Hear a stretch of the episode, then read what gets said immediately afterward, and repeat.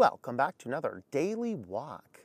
And today I was asked in the comments the other day about the unpardonable sin, blasphemy against the Holy Spirit. I thought this would be a great discussion. We've talked about this kind of stuff on the channel in the past, but I wanted to bring it back together, pull out just a few supporting verses. This is a deep area because there's a lot of conflict, and what it starts with is the factual thing that it is absolutely true that there are different gradations of sin. People go, oh, no, the Bible speaks to it quite a bit. Some sins in the Bible, it even speaks as, just go give a little sacrifice. Some sins, go take them outside and stone them. That is a social level of different gradations of sin. But even on the eternal impact, there are different gradations of sin. But as we investigate this, what I want to do is I want to start by saying all sin, major or minor, all sin separates us from God. And so while all sin separates us from God, no matter how major or minor, because God himself is a holy God, and sin inside of his presence is a no-go. And so we'll start with that. But when we talk about how sin impacts our lives as people, and when we talk about sin as consequences in society, there are definitely different levels, different gradations, and so it bears a discussion. Now, some sins are actually worse. And so as I look at this one here, let's just have a look at 1 Corinthians chapter 6, verse 18.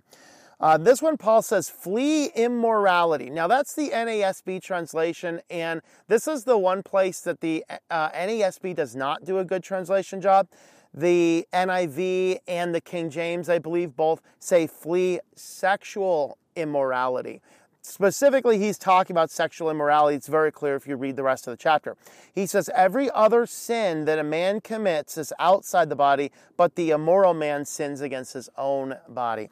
So specifically, sexual sin has a deep level of impact on us on a personal level.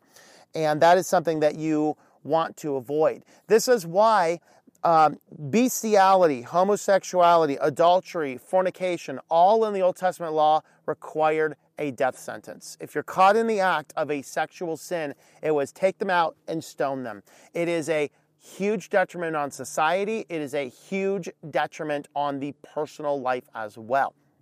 And so a person who steals, particularly motivations. If you steal because you're hungry, that's a whole lot less of an offense before God than stealing because you want to, or stealing for some other reason. Maybe stealing because you don't want to utilize your resources instead. So, but if you are stealing out of absolute need, it is still a sin. Both of those are a sin. In fact, I didn't pull it out here, but there is a proverb. I think it was under the Proverbs of Lemuel. It's later on. I think it's like Proverbs 30, if I remember correctly.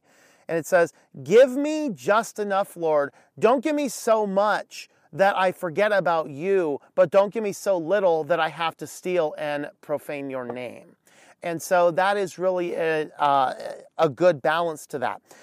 In fact, in Exodus 22, verse 1, it says, if a man steals an ox or a sheep or slaughters it or sells it, he must pay 5 oxen for the ox and 4 sheep for the sheep. So what we see in that instance is this is a sin somebody does that didn't require death, it just required payback. And so in society itself, this is where America is starting to break down because we don't want to throw people in jail for theft. We're like, oh, that's just minor, so let it happen. And then our entire cities move out, and then entire people sit back and say, all of these racist companies are leaving our cities. No, they're leaving your cities because you have disempowered the police to do anything. For example, look at the statistics in 2023? I believe there were like 6,000 arrests in New York City. Now, that is a lower number because people stopped calling the police because they're like, yeah, if it's not over a certain amount, we're not doing anything. Of the 6,000 arrests, those 6,000 arrests were committed by 327 people. 327 people that if you arrested them the first time and kept them in jail, they wouldn't have gone out. The police would have only had to do a maximum of 327. But we also can think that if he started actually throwing people in jail, people might get the message to stop stealing.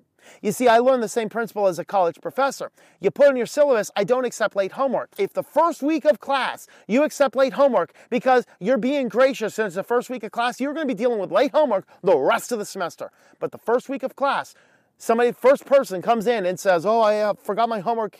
Can I bring it tomorrow? No, I don't accept late homework. It's in the syllabus. I'm sorry about that. Let me tell you something. Not only that person will never be late on their homework again, nobody else in the class will be late on their homework again because all of those students pair up against that teacher, I promise you. It's crazy.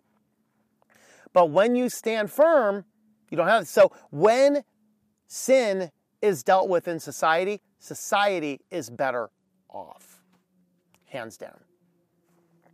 So we can't be ultra compassionate at all times. I'm okay with giving people one chance for minor offenses. Their second offense, even if it's minor, maximum penalty them. First one, give them a little bit of grace. Second time, maximum penalty. That'll start going around this community. Let's not commit crime around here. That's why Maricopa County had the absolute lowest recidivism rate for a while, because they had these prisons where you would go in there and you're doing hard labor camp in the Arizona sun in a desert, and you didn't have your TVs and your weight rooms and all these things. You had bologna sandwiches every day, and that was your jail sentence. I don't believe they're doing that anymore, but they had like almost no recidivism rate. People like, this sucks. We're not committing a crime in this county again. Now they might go to the next county and commit a crime and get kid-gloved. But with that, we want to move on into this curious little statement as we're talking about gradations of sin. The purpose here is to tell you that, yes, there are differences. Some sins are worse than others on a personal, a societal level. All sin separates us from God. But this is a curious little statement, 1 John chapter 5, verses 16 and 17. If anyone sees his brother committing a sin not leading to death, he shall ask God and will give life to those who commit a sin not leading to death. There is a sin leading to death. I do not say he should make requests for it. All unrighteousness is a sin, and there is a sin not leading to death. Well, what's he talking about here? He's just, in this instance, he's just kind of talking about there's different levels of sins, there's different levels of consequences. It's not like a black and white. You have to remember that John writes in a lot of black and white terms, and so he's just alluding to the fact that there's some circumstances we don't need to pray for the person because, dude, we've helped them, we've given them all we can. All they can do is suffer the consequences and hopefully repent. This is what was going on in 1 Corinthians. We talked about this in a little bit more detail. Oh, no, I'm sorry. That's going to be our upcoming studies in Haggai. My apologies, or in Micah later. I think we did that on Micah 7. I thought I did it in my last prophet series. That's upcoming. I have too many Bible studies going at too much time.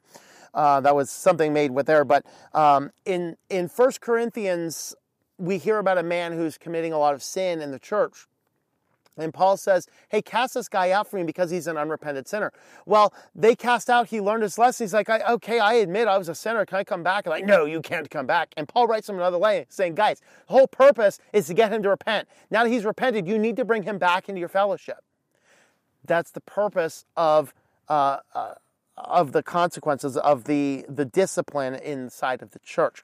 But this then is going to lead us to our key text, and the one that somebody asked us about, the unpardonable sin. Because this is from Jesus, and a lot more explanation that suggests there is indeed a sin that you will not come back from. So, of course, Matthew chapter 12, verses 22 through 32. And I thought about trying to cut this down a little bit, but I really think you need the greater context. So we're going to read a larger portion here. A demon-possessed man who was blind and mute was brought to Jesus, and he healed him so that the mute man spoke and saw. All the crowds were amazed, and he said, this man cannot be the son of David, can he? But when the Pharisees heard this, they said, this man casts out demons by Beelzebub, the ruler of demons. Knowing their thoughts, Jesus said to them, any kingdom divided against itself is laid waste, and a city or house divided against itself cannot stand. If Satan casts out Satan, he is divided against himself. How then can his kingdom stand?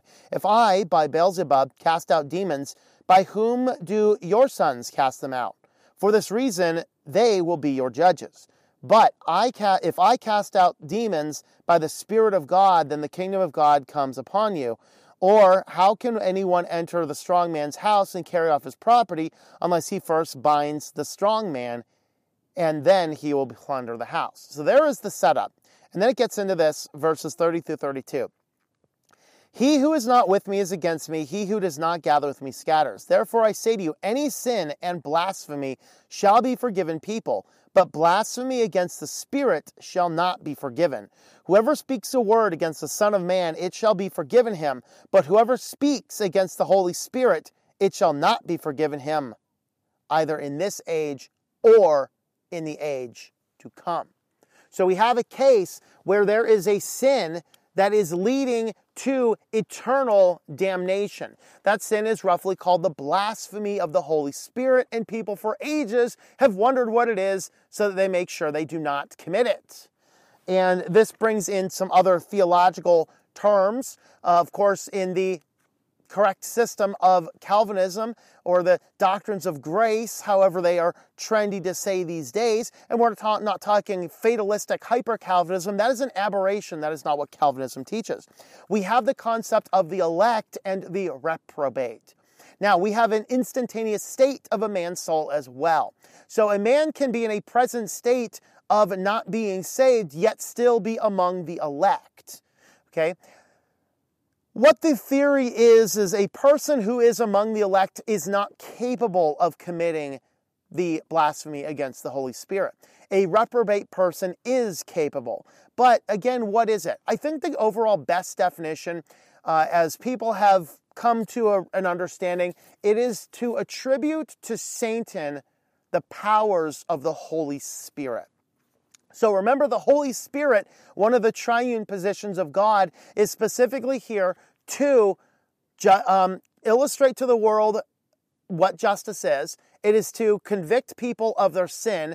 It is to turn them back to God. And it is also to seal us for our salvation. Those various elements throughout. We're not obviously going to look for verses about those. I think I have verses detailing the Holy Spirit, particularly among our Foundations course, which we did years ago.